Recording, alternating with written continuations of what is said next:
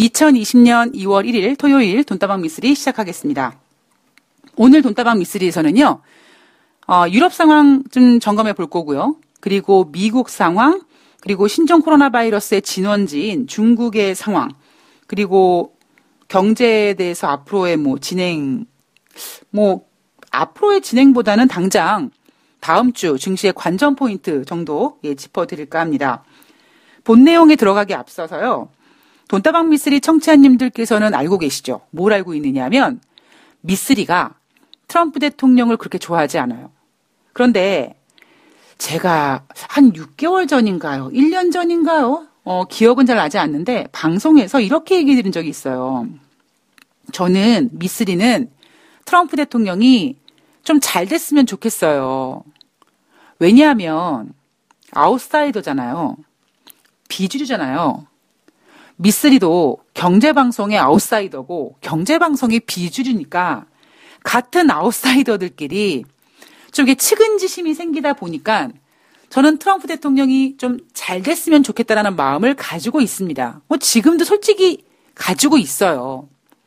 근데 문제는 뭐냐면 트럼프 대통령이 가지고 있는 성향 중에 저와 비슷한 부분이 없지 않아서 제가 가끔씩 트럼프 대통령의 빙의해서 제가 트럼프 대통령의 마음을 읽으려고 하잖아요. 아마 여러분들도 시간 지나가면서 미쓰리가 읽어 나가는 트럼프 대통령의 그 생각이 그렇게 틀리지 않다라는 걸 아마 여러분들께서도 좀 공감해 주실 거라고 생각을 합니다.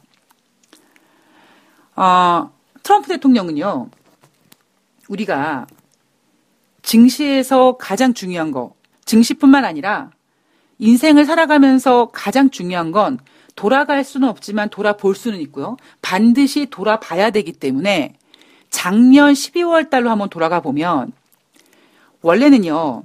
2018년도 12월 24일 미국은 역사상 가장 우울한 크리스마스 이브를 보냈습니다. 자, 그러자 트럼프 대통령이 작년, 즉 2019년 12월 24일 날은 그 전까지 미국과 중국의 1단계 합의에서 장관급이 사인을 할 것이다라고 이야기가 거의 지배적이었었던 상황 속에서 그것도 굳이 크리스마스 이브 날, 나, 심핑이랑 만나서 사인할 건데? 라고 언급하면서 24일 날 크리스마스 이브 뉴욕 증시를 상승시켰습니다. 트럼프 대통령은요, 올해 11월 달 재선까지 자기가 해야 할 플랜들을 정확하게 가지고 있는 사람이에요. 일단 증시 부양시켜야 되고요. 그리고 증시가 부양되기 위해서 미국과 중국의 무역 협상이 그냥 단발적으로 딱 끝내는 것이 아니라 계속 시장의 기대감을 부추기기 위해서 미국과 중국의 무역 협상을 1단계로 나누고 2단계로 나누고 3단계로 나누고 1단계 무역 협상에 대해서 장관급이 아니라 내가 심핑이랑 할 거야. 그러다가 정말 장관급이 됐어요. 그러자 트럼프는 자기가 직접 사인을 합니다. 그리고 거기서 증시가 아, 이제 합의 끝났구나라고 내려놓을까봐 바로 2단계 합의를 진행하겠다라고 얘기했고 2단계 합의는 내가 베이징 간다라고 얘기하고 2단계도 EA, EB, EC로 쪼각쪼각쪼각 나눠서 A가 EA가 시작이 되면 그 시작이라는 기대감으로 증시가 상승할 거고 그 EA가 끝나면 그 기대감이 꺾일 것을 염려해 다시 EB를 진행시키고 그리고 트럼프 대통령이 이렇게 진행하는 이유가 뭐냐면 트럼프 대통령은 국민들이 증시가 좋고 경제가 좋고 그리고 앞으로 더 좋아질 거라는 거를 계속 심어주면 결국 나를 또 대통령으로 받아줄 거다라는 확신이 너무 정확하게 있는 대통령이라는 거죠.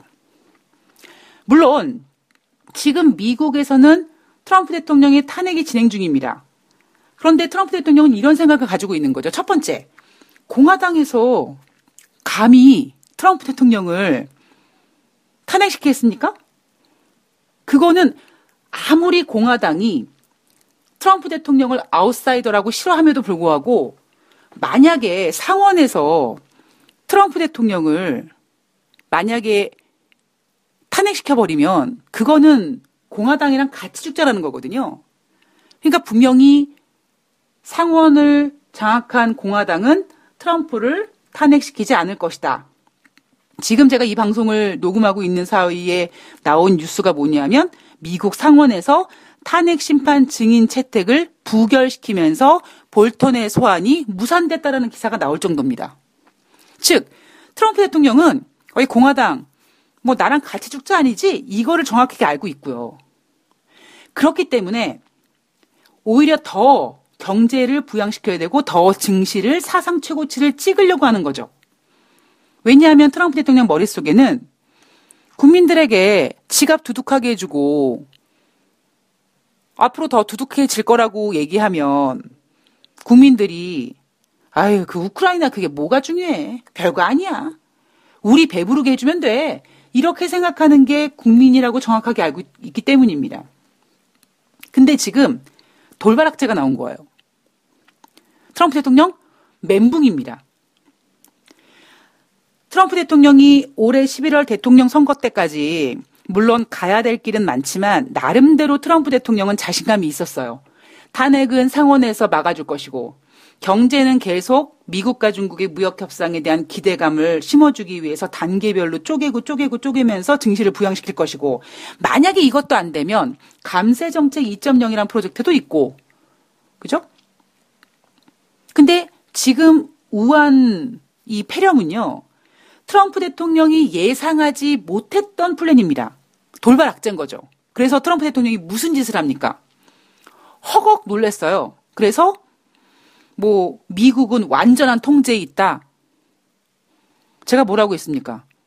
세상에 완전한 통제가 어디 있습니까? 완전한 게 어디 있습니까?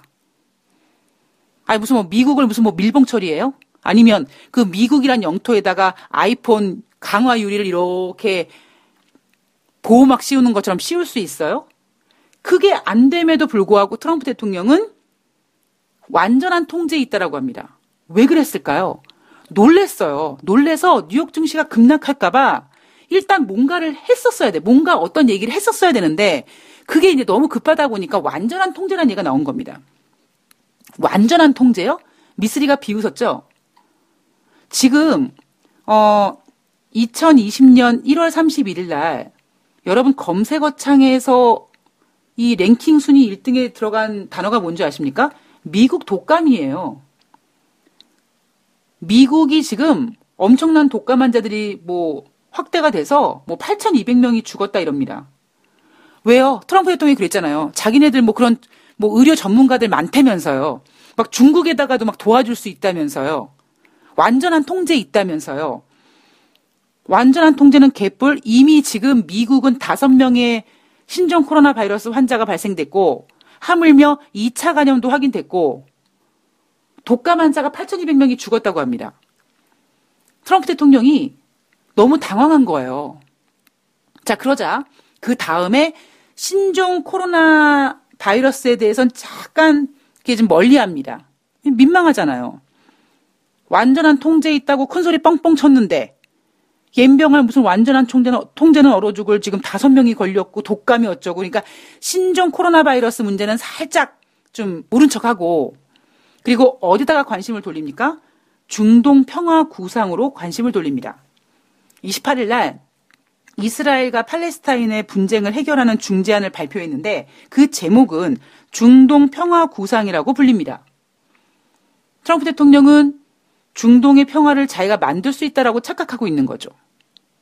그런데 제가 늘 말씀드리지만 트럼프 대통령은 한낱 인간입니다. 물론 우리 같은 일반인들보다 카드가 많아요. 돈도 많고 세계 최강 국가인 미국의 대통령이고 쓸 카드가 참 많습니다. 그러나 쓸 카드가 많다고 모든 것을 다 성공할 수는 없어요. 그게 뭡니까? 그게 한낱 인간이란 말이에요. 하물며 신과 함께라는 영화에서 이런 멘트가 나오죠. 주식 같은 경우에는 신도 모르는 영역이니까 뭐 이렇게 하지 말라더라. 그것처럼 신도 못하는 게 있는데 인간이 아무리 쓸 카드가 많다고 다 할 수 있겠습니까? 다 할 수 없기 때문에 인간이거든요. 근데 트럼프 대통령은 지금 뭔가 관심을 좀 돌리기 위해서 중동 평화 구상을 발표했는데 문제는 뭐냐면 28일 날 그 중동 평화 구상이라고 불리우는 중재안을 발표했음에도 불구하고 31일 날 이스라엘군이 팔레스타인 기지 가자 기구를 폭격했고요. 그리고 팔레스타인 같은 경우는 트럼프 대통령이 내세운 중재안이 야 그게 중재안이냐? 이스라엘 편든 거지? 이렇게 불만을 토로하고 있습니다. 트럼프 대통령이 원하는 대로 안 돼요. 자, 영국으로 넘어가 보도록 하겠습니다. 밤 11시를 기해서 유럽연합에서 드디어 3년 7개월 만에 탈퇴를 했습니다. 끝날 때까지 끝난 게 아니라고 했습니다. 영국과 유럽연합은 2020년 올해 12월 31일까지 미래 관계에 대한 협상을 진행해야 되고요. 지금 스코틀랜드에서는 야, 니네 영국 유럽연합 탈퇴했으니까 우리도 독립할래. 이렇게 독립에 대한 목소리가 다시 커지고 있습니다. 유럽연합 행정부 수반격인 폰데어 라이엔 유럽연합 집행위원장이요. 브뤼셀에서 기자회견을 가졌는데 이렇게 얘기합니다. 우리는 영국이랑 가능한 최고의 좋은 관계를 맺고 싶지만 그렇게 최고의 좋은 관계는 회원국일 때 가능한데 지금은 이제 뭐 회원국 아니니까 최고의 관계는 못 갖겠네. 뭐 이런 느낌. 그리고 경험이라는 것이 가르쳐 준 교훈을 보면 힘이라는 녀석은 위대한 고립에 존재하는 것이 아니라 유례 없는 단합에서 힘이 나오는 것이다. 라는 것을 경험이 알려줬다고 얘기합니다. 결국 그 얘기는 뭐냐면 니네 영국은 되게 힘이 많은 것처럼 얘기하지만 그래서 뭐 19세기 영국의 외교 정책처럼 니네가 고립하려고 하지만 안 될 거야. 진짜 힘은 뭉쳐야 돼. 그 뭉친 게 뭡니까? 유럽연합이거든요. 이 폰데어 라이엔이 여자 수장이잖아요. 그러니까 제가 같은 여자로서 좀 감정을 실어본다면 되게 뒤끝 있는 얘기예요. 안 될 거 아니네. 이렇게 예 굉장히 뒤끝 있는 멘트입니다. 그, 그리고 어 이제 올해 말까지 영국과 유럽연합이 미래 관계에 대해서 이제 그 협상을 진행하는데 만약에 영국이 환경, 노동, 조세, 보조금, 기타 등등 유럽연합에서 우리 이거 지키자라고 하는 그 기준 수용을 지키지 않으면 니네 영국은 유럽연합 단일 시장에 접근 기대도 하지 마. 이렇게 얘기했고요.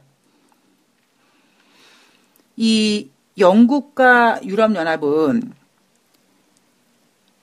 어찌 보면 유럽연합은 좀 아쉬운 거죠. 아, 그냥 남아있지. 근데 영국은 일단 브렉시트가 됐습니다. 그런데 유럽연합 입장에서 생각했을 때 뭐가 안타깝냐면 저거 잘 됐으면, 그러니까 보리스 총리가 저렇게 하지 않았으면, 뭐 다시 제2의 국민투표를 하고 이러면 그냥 영국 국민이 유럽연합에 남아있고 싶어 하지 않았을까? 이런 약간 그 미련, 그러니까 미련 같은 게 남아있는 거죠. 그래서 어찌 보면 저주의 멘트를 하는 거죠. 어디 니네, 그래, 잘났다. 한번 니네 한번 분리돼서 고립돼봐. 잘 될 수 있나 보자. 이렇게 속된 말로 연맥이는 멘트 한 거거든요, 이거 지금. 그래서 저는 이 폰데어라이엔 집행위원장 이 발언들을 보면서 앞으로 올해 연말까지 예정되어 있는 영국과 유럽연합의 미래 관계 협상 원활하기는 좀 어려울 것 같습니다. 뭐 그렇다고 여러분 그러면 올해 1월 30일, 12월 31일 날 뭐 노들 브렉시트가 돼요. 이렇게 얘기하기는 어렵지만 우리는 늘 겪잖아요. 과정이 더 힘들다라는 거. 예. 결과는 어떻게든지 결과가 터지고요. 그리고 결과는 결국 또, 예. 다른 어떤 재료가 호재든 악재든 터지는 바람에 그냥 결과는 결과대로 그냥 끝날 수 있거든요. 그러나 어 2020년 12월 31일 날 영국과 유럽연합이 미래 관계에 대해서 잘 협상이 다 잘 심화이 되는 걸로 끝날진 모르겠습니다만 과정은 예, 녹록치 않을 것 같습니다. 근데 저라도 그럴 것 같아요. 뭐 제가 얼마 전에 음 이제 뭐 남자친구랑 무슨 얘기를 하면서 어 뭐 연인들이 이렇게 헤어지고 나면 그 헤어진 연인이 이렇게 잘 됐으면 좋겠다. 뭐 그러잖아요. 근데 어 저는 솔직하게 저랑 헤어진 연인이 잘 되기를 원하지 않거든요. 물론 두 가지 경우가 있죠. 아, 그냥 내가 싫어. 내가 저 사람이 싫어요.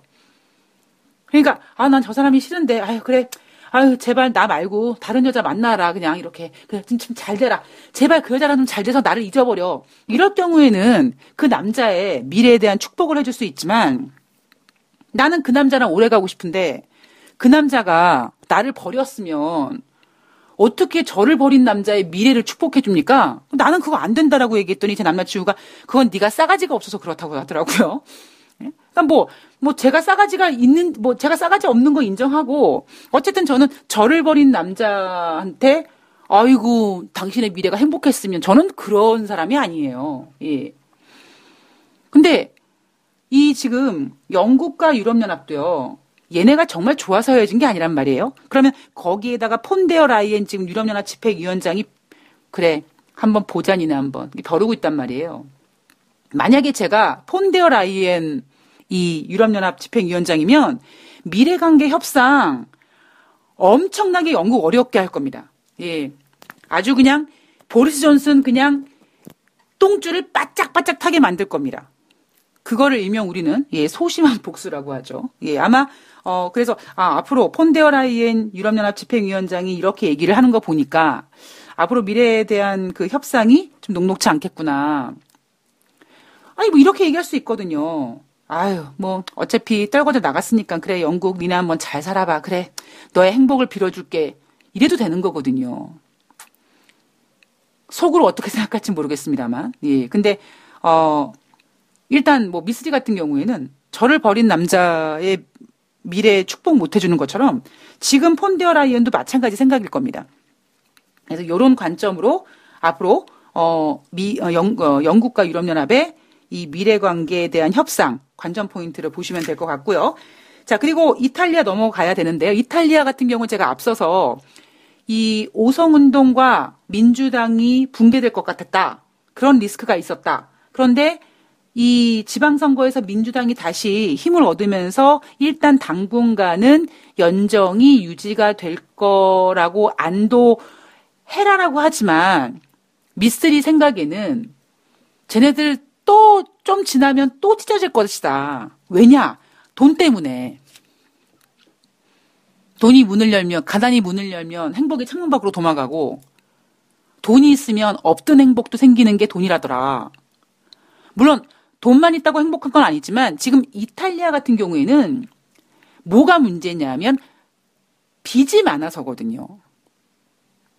그래서 IMF에서 국가별 연례 경제 전망 보고서를 내놨는데요. 이탈리아 니네 올해 경제 성장률 0.5%밖에 안 될 거야. 그리고 그 다음에도 0.6에서 0.7% 정도밖에 성장 못 할 거야. 즉, 1% 미만 저성장 할 거야. 왠 줄 아니? 니네가 빚이 많아서 그래. 그러니까 빨리 대규모 공공 채무 감축해야 돼. 라고 얘기합니다. 그런데 이탈리아는 어떻게 생각하느냐? 음, 우리 이탈리아는 말이지, 어, 물론 올해는 2020년에는 한 뭐 0.5% 정도밖에 성장 못할 것 같아. 그런데, 어, 내년에는 0.9% 성장할 거고, 2022년도에는 1.1% 성장할 거야 라고, 예, 긍정적인 멘트를 합니다. 긍정적인 그 미래에 대한 제시를 합니다. 멸치 똥 씹는 소리죠. 예, 불가능합니다. 왜냐고요?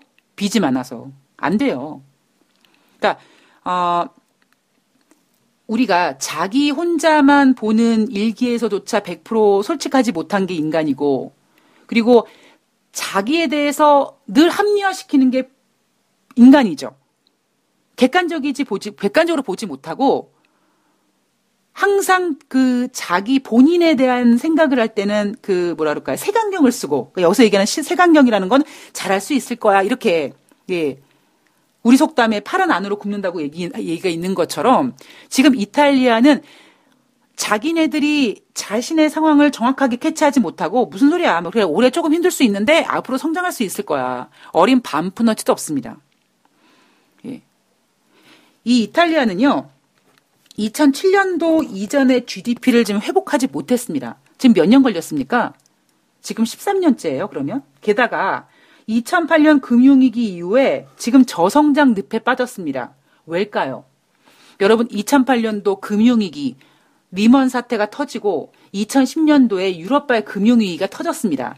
유럽발 금융위기가 터졌을 때요. 그리스가 디폴트 되니만이 그리스가 디폴트 되면 이탈리아 되면 어떻게 하지? 이탈리아가 스페인 되면 어떻게 하지? 그래서 이미 2008년도 리먼 사태가 미국에서 터졌을 때 그 이후에 유럽발 금융위기가 터졌을 때도 가장 우려스러웠던 나라가 이탈리아였습니다. 물론 그리스도 있고요. 그런데 지금 여러분 10년이 넘었잖아요. 이탈리아 못 해져 나와요. 안 돼요. 왜? 빚이 많아서. 두 번째, 뭐가 문제겠습니까? 사람은 30세가 넘어가면 개조가 불가능하다고 얘기하죠. 그 이탈리아 사람들이 그렇게 빚을 지고도 이렇게 이렇게 이렇게 그런 이런 거 이런 거 있잖아요. 그런 거. 예. 그런 어떤 그런 성향과 이런 DNA가 바뀌지 않는단 말이에요. 사람이 바뀝니까? 쉽게 안 바뀌어요. 그렇기 때문에 이탈리아가 2007년도 이전의 GDP를 회복하지 못하고 2008년도 금융위기 이후에 저성장의 늪에 빠졌습니다. 못 헤어져 나와요. 왜? 기질은 쉽게 바뀌지가 않아서 그렇습니다. 자, 그리고, 어, 미국 증시로 넘어가 보면 30일 날, 예, 30일 날 WHO에서 이번에 신종 코로나 바이러스에 대해서 국제적 비상사태를 선포했습니다. 제가 WTO에서 지난번 22일인가 23일 날은 선포하지 않았는데 그때는 미국에서 환자가 나오지도 않았고, 그죠? 그렇기 때문에 일단은 지켜보자 했지만 이미 미국에서도 발생되고 중동에서도 발생되고 뭐 러시아에서도 발생되고 이게 막 확장세로 좀 접어드니까 드디어 30일 날 국제적 비상사태를 선포했다. 왜 WHO가 비상사태를 그렇게 주저주저 했는가? 왜? 얘네가 국제적 비상사태를 선포하는 순간 IMF나 OECD나 기타 등등 여기저기 조직에서 글로벌 경제 성장률 일단 중국 경제부터 조질 거고요. 중국의 경제 성장률부터 완전히 박살을 낼 거고 그리고 2020년 올해 경제 성장률을 다 하향시킬 거기 때문에 그 충격을 WHO가 받기 싫었던 겁니다. 자기가 고양이 목에 방울을 달고 싶진 않았던 거죠.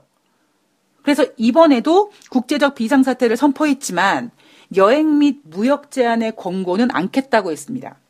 의미 없는 개소리죠.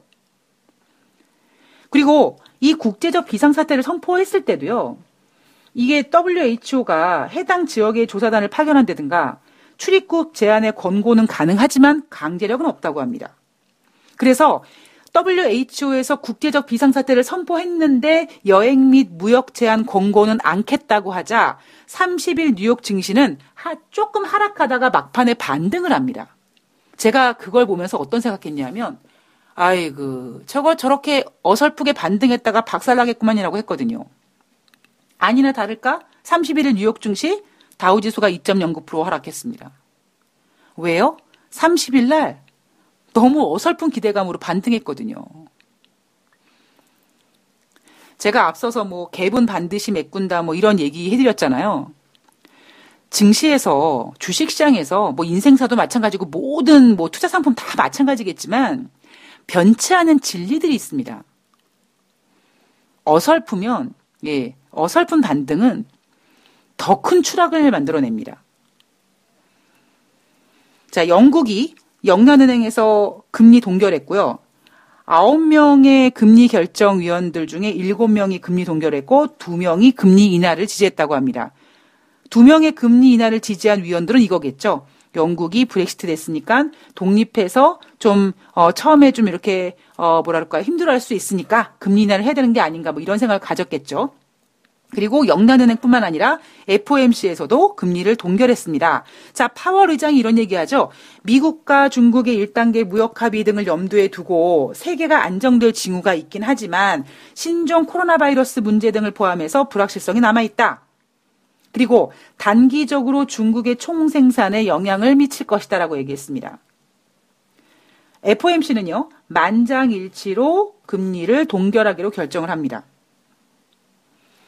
어, 제가 올해 증시를 그렇게 좋게 보지 않고, 뭐 2020년 1월 달을 뭐 2018년도 어, 증시 대자뷰다 뭐 이런 얘기를 앞서 해드리면서 좀 제가 몇 달 전에 공포스러운 얘기를 해드린 적이 있어요.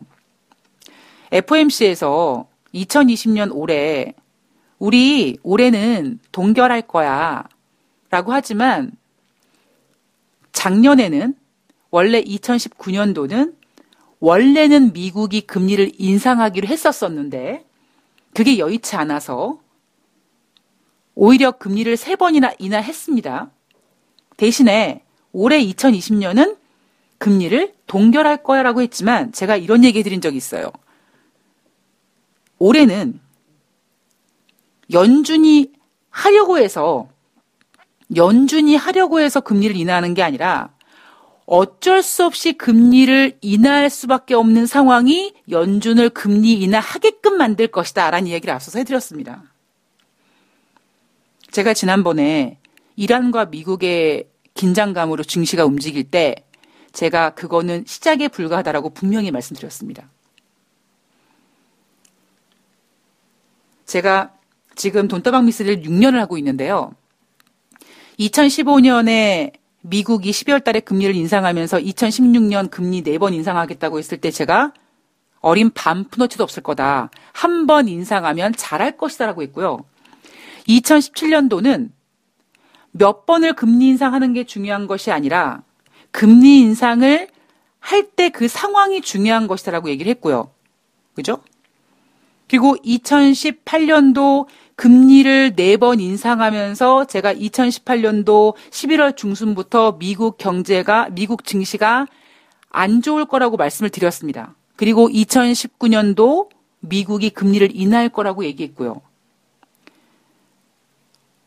제가 아침에 눈을 떠서 무슨 점쟁이 빤스 입은 것처럼 이래 올해는 오늘은 이게 아니라 저는 지금 6년 동안 거의 5년 이상을 같은 시각으로 쭉 바라보면서 지금 어찌 보면 스토리 라인을 만들어가고 있는 거잖아요. 작년에 그 누구도 생각하지 못했던 미국의 금리 인하.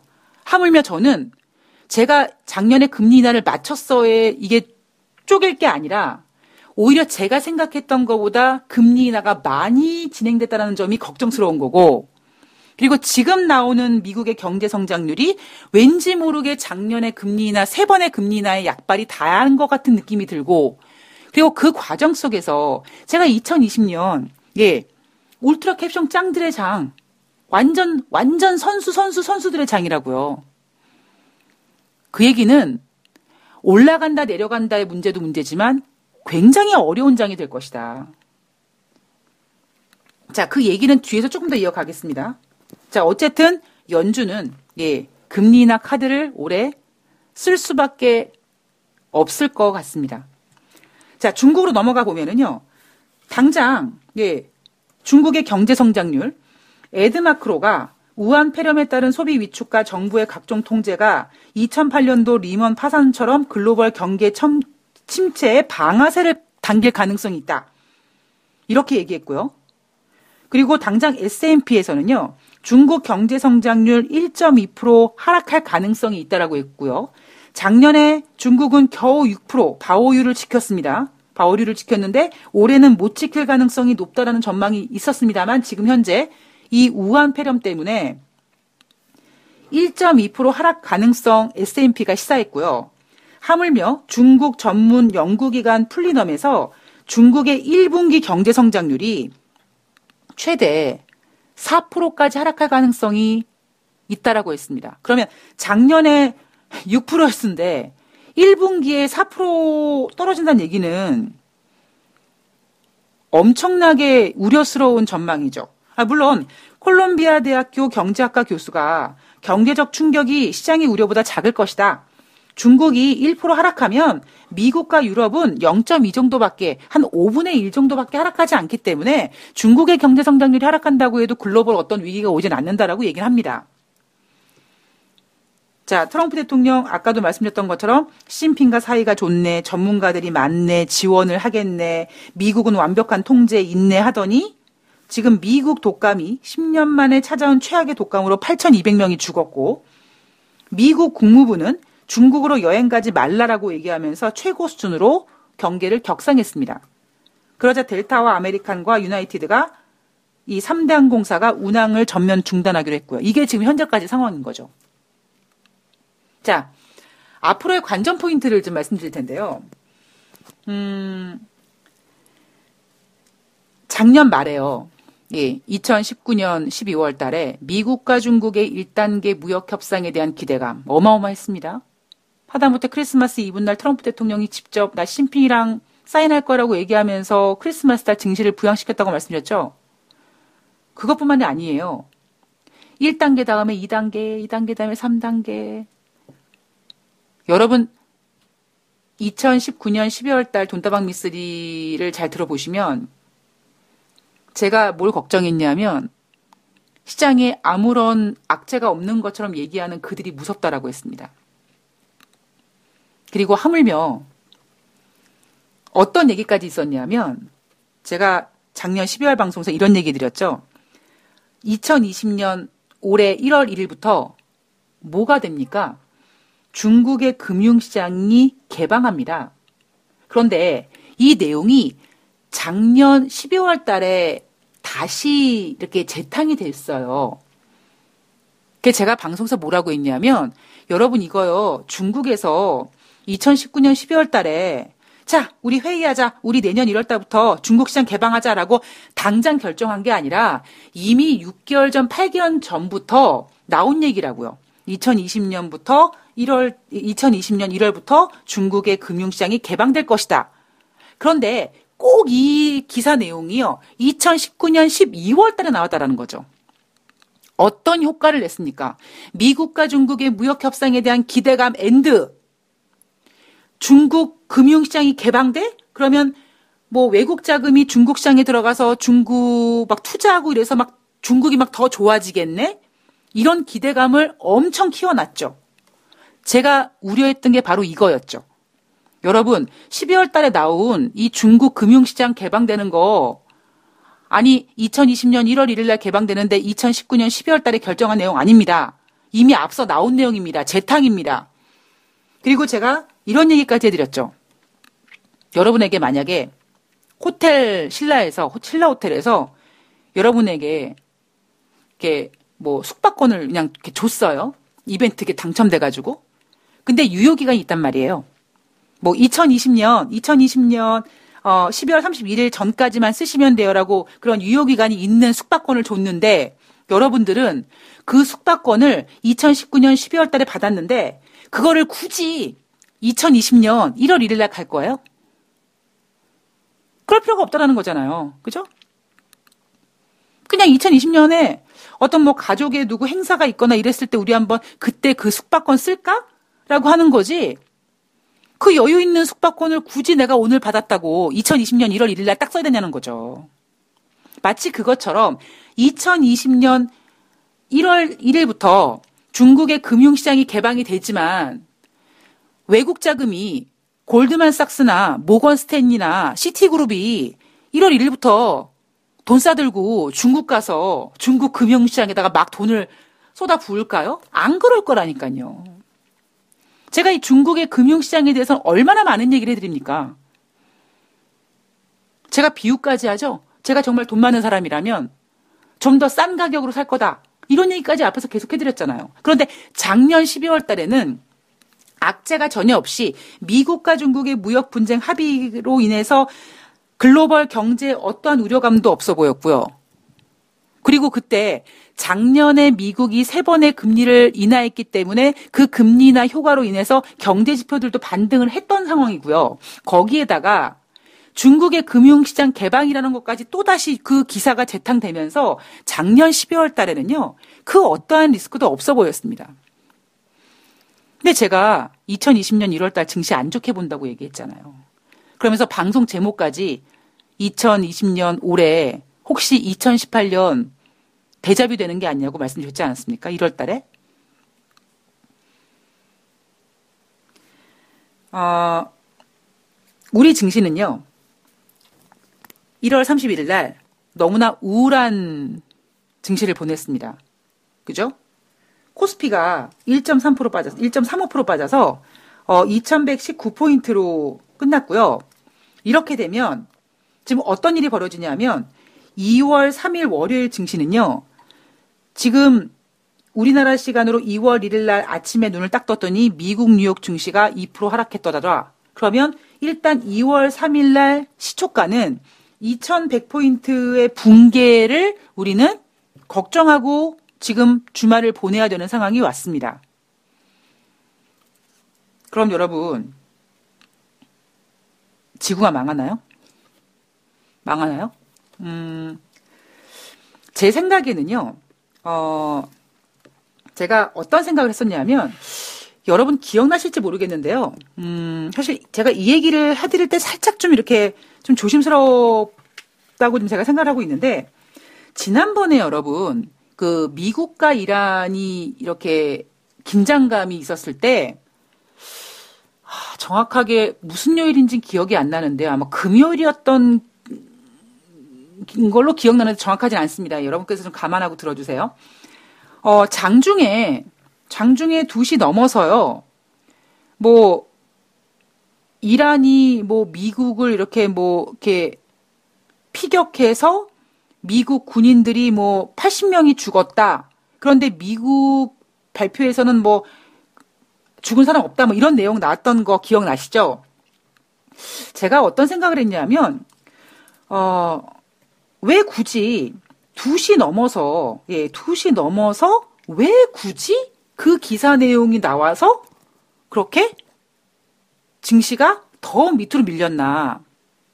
그때 그 기사 내용이요. 그러니까 80명의 미국 군인이 죽었다. 그 기사가 나오면서 투자자들은 와, 미국 군인이 저렇게 죽었으니까 미국이 이란과 크게 붙을 거라는 공포감 때문에 장 막판에 시간을 남겨두고 개인들의 대량 투매 물량이 나왔었습니다. 그런데 장이 끝나고 어떤 발표를 합니까? 미국에서 우리는 80명 안 죽었는데 한 명도 안 죽었는데라고 발표하면서 미국 증시가 반등을 했어요.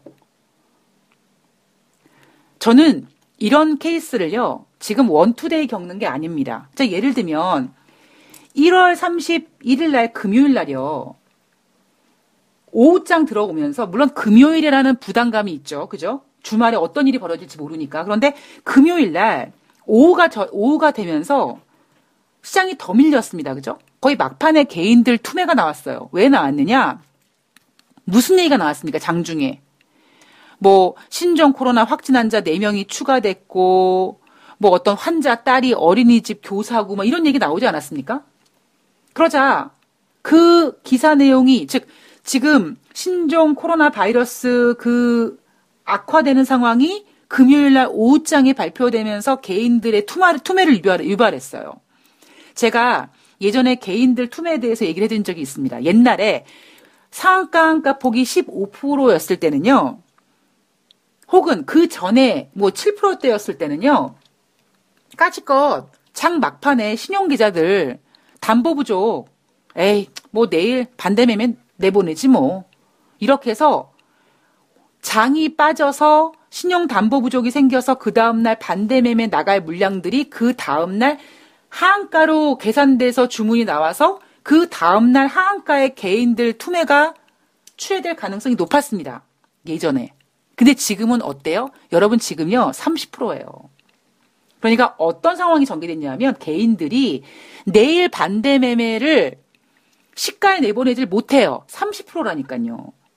따라서 그냥 오늘 오후장에라도 내가 장 끝나고 반대 매매에 물리지 않기 위해서 그냥 눈물을 머금고 물량을 정리해 버리는 거죠. 그래서 반대 매매 그 다음 날 나올 확률보다는 오히려 장중에 종가를 앞두고 개인들의 매물이 더 출회되는 가능성이 높아졌습니다. 아, 지난번에 이란 문제도 마찬가지였고요. 그리고 1월 31일 금요일 날 오후장도 마찬가지로 오히려 신종 코로나 바이러스의 그 안 좋은 뉴스들이 막 나오면서 장중에 투매가 발생됐습니다. 물론 미국 증시가 2% 빠졌습니다. 금요일 날. 그러면 2월 3일 날 당장 우리나라 힘들겠죠. 그러나 제가 앞서도 우리 인간은요, 어, 똑똑해서 시장에서 지금 이 신종 코로나 바이러스라는 악재가 새롭게 터졌기 때문에 여기에 대한 공포가 있고 그리고 지금 이 신종 코로나 바이러스는 분명히 확장기에 있기 때문에 확진 환자들이 더 늘어날 것이고 2차, 3차 감염이 더 늘어날 것이고 우리가 이런 뉴스 기사들을 당분간 더 맞이하게 될 겁니다. 그런데요. 주식 시장은요. 참 영악한 녀석이어서 이거를 굉장히 빠르게 수렴해 버립니다. 그래서 아마 조금 시간이 지나가면은요. 뭐 확진 환진 환자가 더 생기고 뭐 3차 감염 환자가 몇 명이 더 늘었나라고 했지만 주식 시장은 크게 움직이지 않을 겁니다. 벌써 익숙해졌거든요. 주식 시장이 그만큼 교활합니다. 따라서 월요일 날 증시는요. 어쩌면 2100포인트를 사수하려고 하는 힘과 그죠? 그리고 금요일 날 오후장에 나온 개인들의 투매 물량을 소화시키 소화시켜 놓은 상태이기 때문에 많은 전문가들은 이 우한 폐렴 때문에 2월 3일부터 2월 7일까지 장이 더 안 좋을 것이다. 뭐 2100이 깨질 것이다. 이런 어떤 그 전망이 나오겠지만 오히려 저는 급락에 따른 반발 매수세 혹은 반등을 조심스럽게 예상하고 있습니다. 물론 그렇다고 뭐 2월 3일 3, 4, 5, 6, 7 이렇게 쫙 반등하는 게 아니라 쭉쭉쭉 빠진 거에 대해서 이제는 어느 정도 예, 장중의 변동성을 보이지만 시장은 안정을 찾아갈 가능성이 높습니다. 제 경험상 그래요. 어, 오늘의 어떤 결론을 좀 말씀드리면, 아까 제가 약간 말씀을 좀 빼먹었, 이야기를 빼먹었는데, 중국에서 사람과 사람 전염을 작년 12월 달에 이미 중국 당국은 알고 있었는데, 숨겼다. 그럴 가능성 높죠. 왜냐하면 춘절도 좀 앞뒀고 그리고 중국에선 아마 그걸 숨길 수밖에 없었던 이유가 미국과 중국의 무역 협상을 하는 과정에서 제가 그랬잖아요. 중국이 공산주의 국가여가지고 말은 못하지만 미국의 관세 전쟁을 방어하기 위해서 지금 중국 내부는 썩어 들어가고 있다고요.